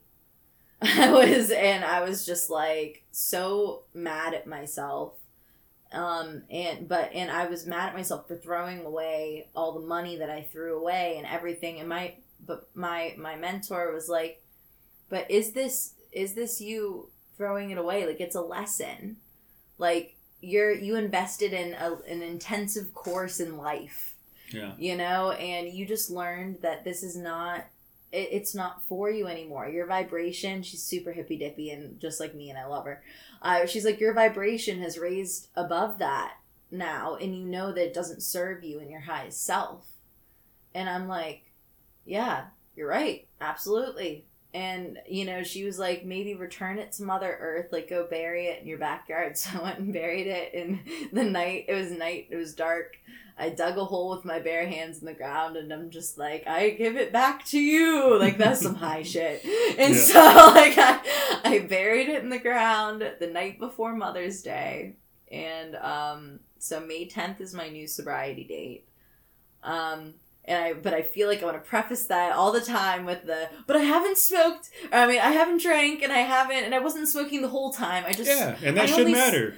I'm like, I only smoked twice and I realized it wasn't right and I did some edibles in between, but it's not like I was just out there like getting stoned 24/7. Like it wasn't like I it was a relapse, but it wasn't like hardcore like it could have been. You know what I mean? Yeah.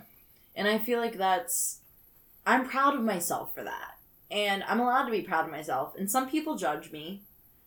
And I'm afraid kind of to go back to things now that they're open because like I'm afraid of the people who are my friends to judge me. But I know that if like they do then they're not for me. Right. But I don't want to hear people's like I told you so's or like this or that or the other thing because it's just like that's not helpful. You know, but I can't control like I said I can't control other people, but I can control who I allow myself to be around. Right. Um but um so this third song I'm gonna play for you. My arm was getting tired on the last one. I'm resting it here, and it's like turning red now. It's That's getting fine. all I mean, swollen and shit. Wrap it whenever you want to wrap it, but we uh, let's t- see where we're at right now. Where are we at? An hour and thirty four minutes. Okay. This guy, this camera over here lasts usually about an hour and forty five minutes, fifty minutes or so.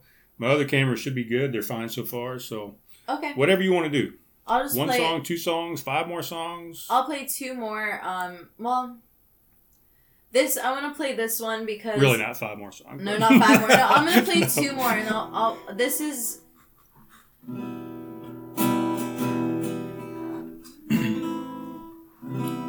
I like it. Is that the one you were gonna do? That's I like it. Yeah. So I'm gonna take this off again. Okay. And we'll move this back again. so this is I like it, and Just gonna I'll- be a powerful vocal as well. or- Yes. Okay, so I'll, I'll turn this uh, down just a little bit. I'm trying not to bump Hopefully the it's table. coming I'm out trying all not right on the live. I don't know. if you're listening to it live right now, guys, it's going to be out in the morning on YouTube and Podbean and Spotify and all those places. You can listen to the recorded version, hopefully a little bit better version, but All right. should be good live. I don't know. I hope so. Yeah. So this is I like it. It's the the tattoo I said I was gonna get originally that says I, it hurts, but I think I like it through the ribbon instead. Uh, so this, this that's where the inspiration. This is where the inspiration came from.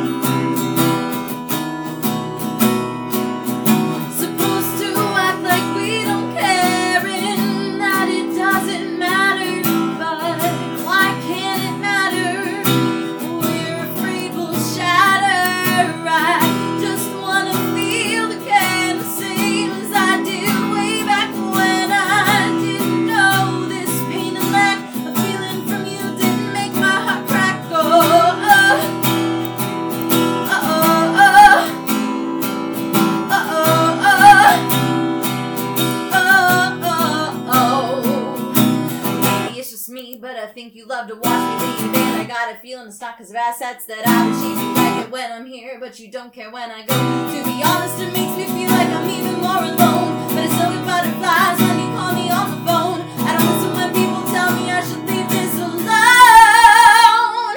And it's hard to talk about right now.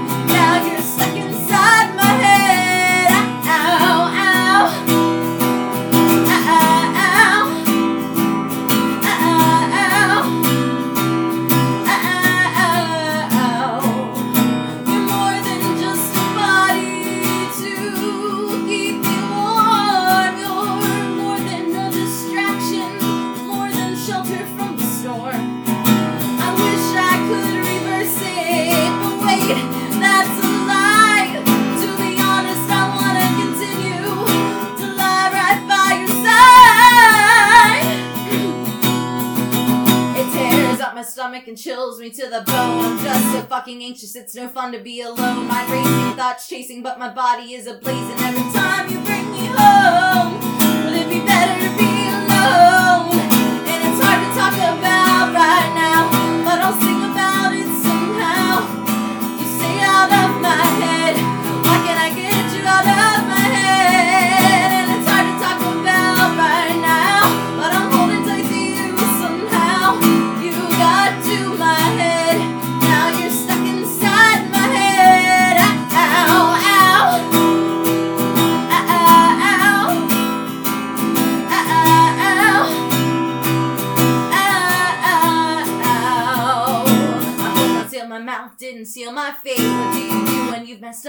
it's too late? I don't care enough fucks given. This body's so hard to live in. Everybody's got an opinion. Maybe this once I should listen. But this is me. Everything you see and don't see. I wear my heart upon my sleeve. I can't see, you can't eat.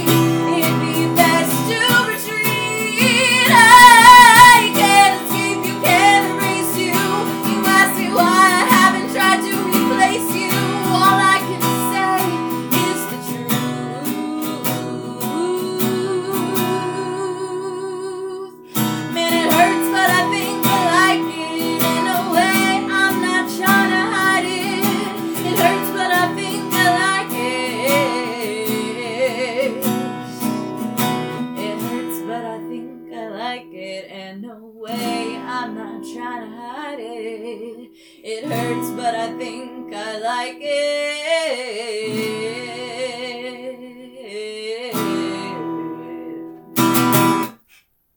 Awesome. Thank you. Really cool. So that's where I like it came from. Um, and I'll talk a little bit about this next one before I sing it. Put my headphones back on here. Now, is there, real quick, is there an album or something? Do you have an EP album? I You thought about recording these? I need to, and I have a place that I want to go to. I like I've I've I just haven't done it. There's a lot going on in my life right now. It's, I was talking to you a little bit before this started about how my um 20 year old sister is about to move here by the end Oh, of the yeah, month from about that. Seattle. So right now, I'm trying to find a place that'll take a 90 pound American Staffordshire Bull Terrier, um, my pit bull, and two cats. Not take them, but take like all, all rent, of you. like guys. rent us. Oh yeah, no, no, not take them. No, no, no. We would. Oh my god, she's moving here to become a dog trainer. Okay, so like, there's no way we would ever give that up. Right. How, how big you said? chug, Nin- 90 chug, chug. pounds? He, his name's Big Stanley. He is 90 pounds. Okay. Because, yeah, Leia downstairs, she's, um, I think she's right at 60 right now. She's she's getting a little hefty. Yeah, Xena. My I have uh my pit bull is twins with his, and um, she is 47 pounds. Last she was at the vet. Yeah. Oh, I'm sorry. I'm gonna try a little bit of that. I had to chug, chug, chug. There you go. Um, but yeah, um. What did you think about the first one? Uh, did we even talk about the beer? The, the The- kombucha? kombuchas? We, we talked to I you know honestly I the- liked it. I like the ginger one the hibiscus ginger a lot more I It said was very, I very said good. that tastes like health Oh, that's right. You did say that up front. I thought that was a good thing, but now you said make it sound like it's It- medicinal health or something. it tastes it, it, it tastes more like um Damn it! I didn't, we didn't even talk about these goddamn guys. Really? I mean it's like it this tastes more like straight up apple cider vinegar than like any of the others Okay, which is you know a, a which big is what flavor it is get, but I, I mean and it's let's and let's it's go through these real quick. Let, us Oh, do a sidebar real quick. Sure, I quick forgot we even opened these guys up and didn't even talk about them. So oh I love this one it's good. Mm. So we're doing a um, we're doing craft kombucha today because we're not doing craft beer. You know, in craft conversations, you know, the original moniker was a little bit about craft beer, I guess, but really it's about crafting conversations, Mm-hmm. about crafting music, it's about crafting art. It could be crafting anything. And today we're crafting music and we're drinking craft uh, kombucha here locally from Charleston.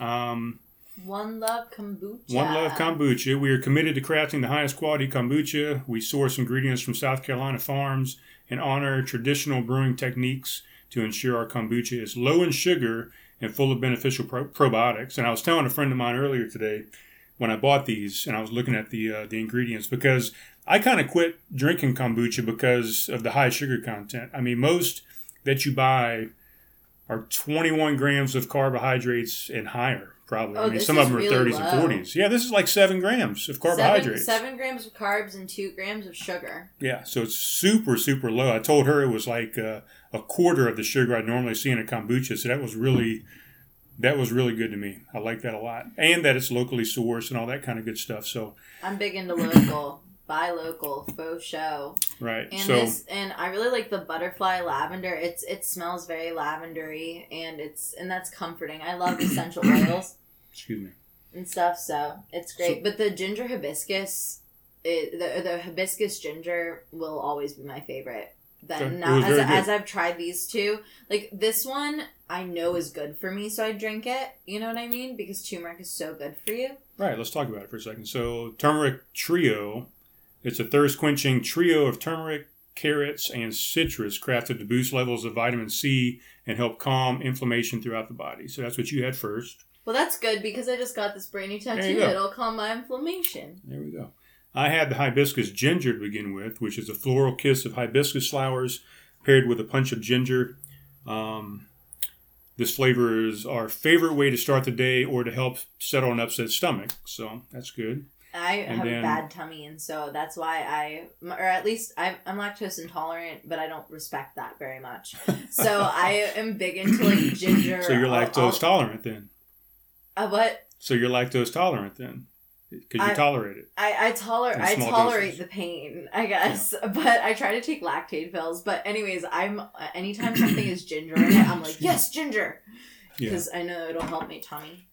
Um, the last one we're drinking is the butterfly lavender, right? Butterfly lavender. So fun, refreshing notes of lavender plus the antioxidant anthocyanin uh, from butterfly pea flowers, which also provides the vibrant color.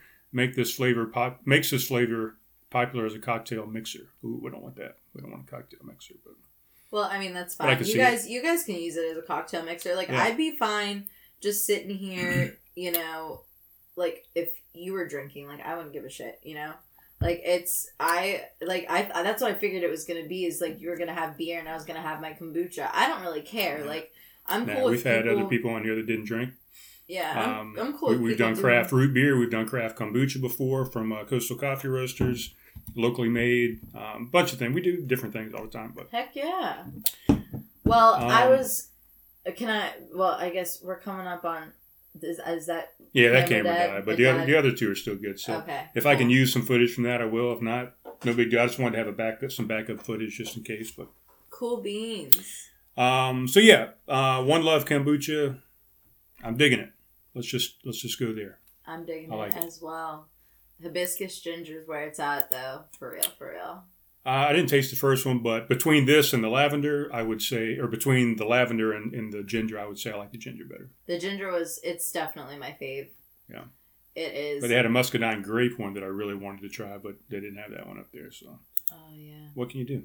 But I mean, where I I don't know where to other than the farmers markets and um, I I know the Cafe of Sweet Abundance in West Ashley, they they carry this. Um, my dear friend Annie O owns that and and uh, it's a vegan cafe. It's really great because and my lactose intolerance, I like to order from there Right. because they have vegan desserts and cookies and. Oh but are you vegan or you just like some of the vegan stuff? No, I just like their vegan. She she makes vegan food amazing. Like it it's like you can't tell that it's not real chicken on the sandwiches. yeah. Knock, I'm trying not to knock this over. Can No, I use this semi full one to see if I can hold this up? Here, try this. Let's see if you prop it up against that. Boom. I'm not wearing my glasses, and so for my new song that I'm gonna play, I need to be able to read it and scroll. Oh, I thought you were like self-recording over there. So Oh no, no. all right, so I was gonna. thinking about it, but I, I wanted to play this newest song and um, talk a little bit about where I'm at now. Okay, so we'll finish up with this me. one. Yes, I'm sorry. I got those kombucha No, burps. let, let it out, man. Let uh, out. better out than in, I always say. Or Shrek said. Excuse me. Me too. Here we go. Well, shit. That didn't work either. It's fine. We'll make it work. Stay. I just will make that Um, like can you put? Um, It's good. It's good. I think it's good. I was trying to zoom in on it and it wasn't letting me, but it's fine. Put that underneath the phone Ooh. so it doesn't slide, maybe. That's smart. Putting a coaster, those of you who are just listening, under the phone. There you go. Why won't you let me zoom in, you son of a beach? It's fine. Oh my god. So this guitar here, is this something you've had for a while? Is it just a This guitar was- you got at the yard sale? I mean, what's the story behind the guitar? It was donated to me, actually, when I was the activities director of a retirement home. It's an Epiphone. Um, it's been through a lot with me, and it's currently broken on the inside, like me. Just kidding. it's the the aux um, hookup fell inside, so I've been like procrastinating on getting it fixed. But I have a second guitar at home that's like an ESP LTD. It's blue, like wood tiger stripes looking with like pearl mother pearl insets. It's so Yeah. pretty. But the action on it, um, I don't know if you know what that means, but like pressing down on it, it is really painful.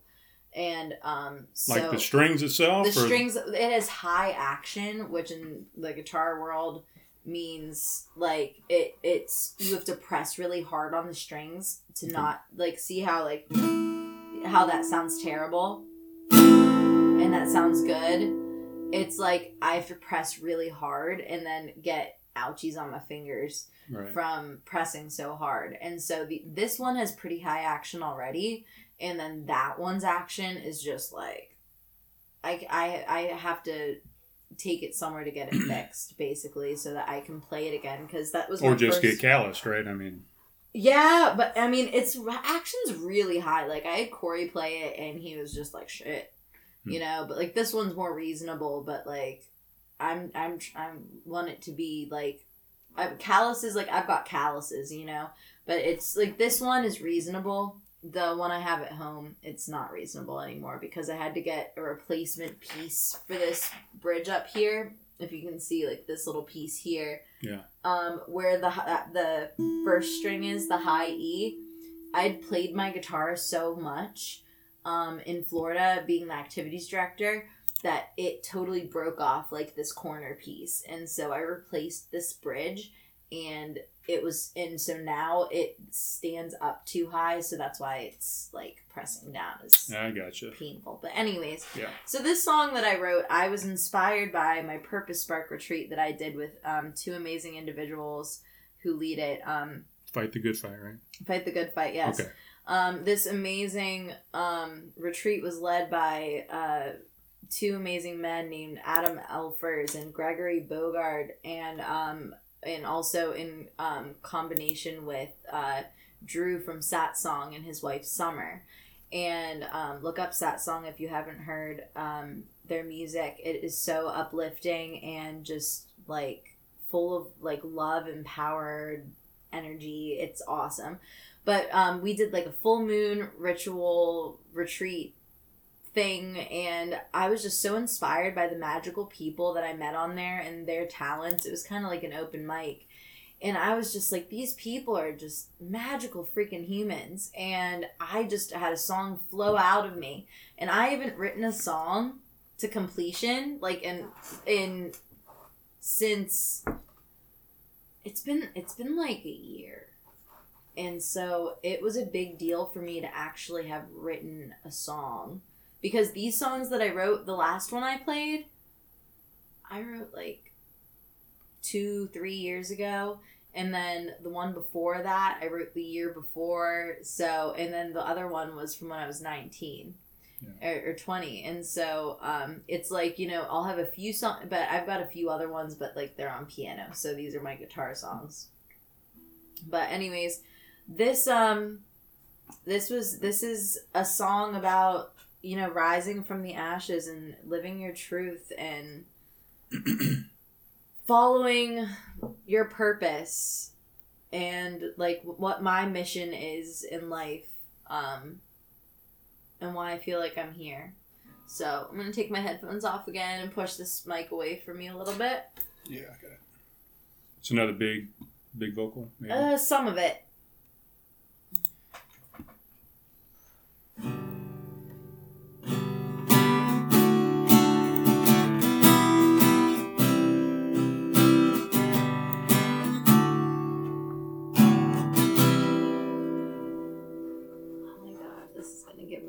Problems.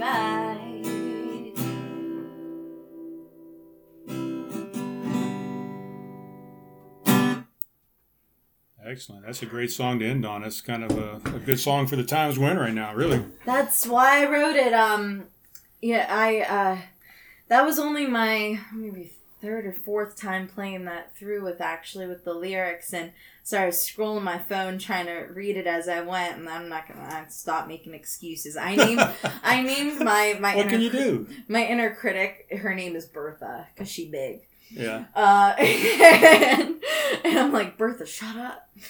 But um, Trust me, I know how it is. my a big part of this song is um, my mission is to love, accept, heal, and respect because every soul matters. Can't change my mind about that.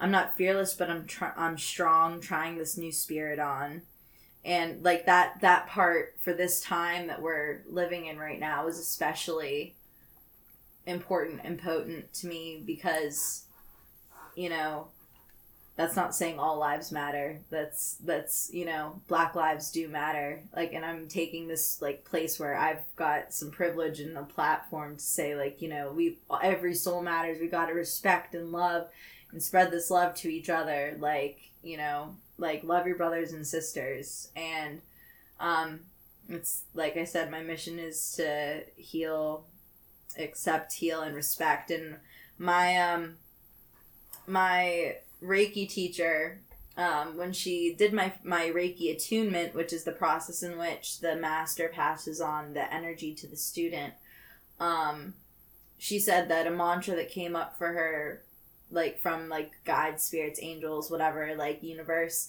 uh, was that i am a radical instrument of love and acceptance. Or i'm an instrument of radical love and acceptance. One of those two. But anyways it They was both sound cool. yeah, but I'm an instrument of radical love and acceptance. And that has to be for me and for other people. So I'm really working hard on both sides. Like I feel like I guess I I I accept and love others more than myself, but also I realized through working my program that I have quite the ego. And or the anti-ego I call it where like I'm self-deprecating to an extent. But um this is I, I'm I'm reclaiming my power. Um, admitting powerlessness over drugs and alcohol was empowering. Burying my weed in my backyard. I shouldn't have said that's where it is, but you don't know where I, you don't know where I live. Uh, burying my weed. Following you home. Yeah, burying my weed. I mean, it was good shit. I mean, if back in the day I would have liked it, but oh no. But burying my weed, that gave me this insight into myself, and you know, it was empowering. It was an empowering experience. Like, I've just uh, had a lot of stuff thrown at me lately, and I'm taking it all in my stride, and I'm really proud of that. And that I'm becoming this person who can handle these things, and like you know, things were just starting to mellow out, and like like I was like I got a handle on this and then God's just like we're going to throw your sister at you. And I love her to death and I'm excited to have her here. She's my best friend. Um but, you know, it's a big deal having to go fly out to Seattle, pack up her apartment, move her and her 90 pound Staffordshire Bull Terrier here, find an apartment for the for the six of us you know it's it's gonna be an adventure. Um but i'm i'm welcoming it because i know that it'll work out because it is you know? And that's something my mentor says to me is that everything is good because everything is in god's will. And like right now this moment like it was supposed to happen you know? When i walk out this door whatever happens to me it was supposed to happen and i mean that's kind of like a hard thing for some people to believe and it used to be hard for me to be, believe because i'm like then why does this happen and why does this happen and why is there war and why do babies die and like stuff like that you know but like I don't know. I just try not to think about that, I guess. I just think about, like, in, in my life, when I face a struggle, I'm like, okay, what can I take from this? Um, what can I grow from this? Um, and every Some things happen, and a lot of things don't happen. So I mean, it's, it's Right. again, it's a balance on both sides. I mean, I was I was fired from my job at Starbucks because I couldn't wake up at five a.m. and I was late, you know, and I getting fired from that job, I got a job that pays me double, but I'm serving, and that's something I was afraid to do, was to serve alcohol to people and be and be in the restaurant scene again. Um, and like you know, every the people who don't get it, they're like, I'm sure you can handle it. Like just have a drink, like and whatever. And I'm like. But you don't Yeah, those are the understand because then I'm gonna start like sniffing around for cocaine in bathrooms and like trying to find and I'll find it. I because like I said, you attract whatever you're putting out. And like I'll find it if I really want it and I don't want to. And I know where to get it if I really want and I don't want to. yeah. And it's that's what it comes down to is that I just want to live I want to I want to become my highest self and my highest version of self. And I know that with substances, I can't become that. Right. And um, for some people, they can. And that is perfectly fine and okay, and I'm happy for them. But I just know that you can't unpickle a pickle, is what they say. Right. And I have been pickled, my friend. I think that's a good place to end it. Yep. I'm an empowered. Become your highest self would be I'm the, the best way to end it, pickle. right? Yes, I'm an empowered pickle. Well, that too. An empowered pickle. Become your highest self as an empowered pickle. Yes. But we just did two hours. Awesome. And reach out if you need anything. I'm here. Uh, the musical Bri on Instagram. Yeah, I'll link everything. I link, yeah, everything. Bri Wertman on Facebook. Breezy Music. Um, and yeah, I mean, if anyone's struggling out there, I got you.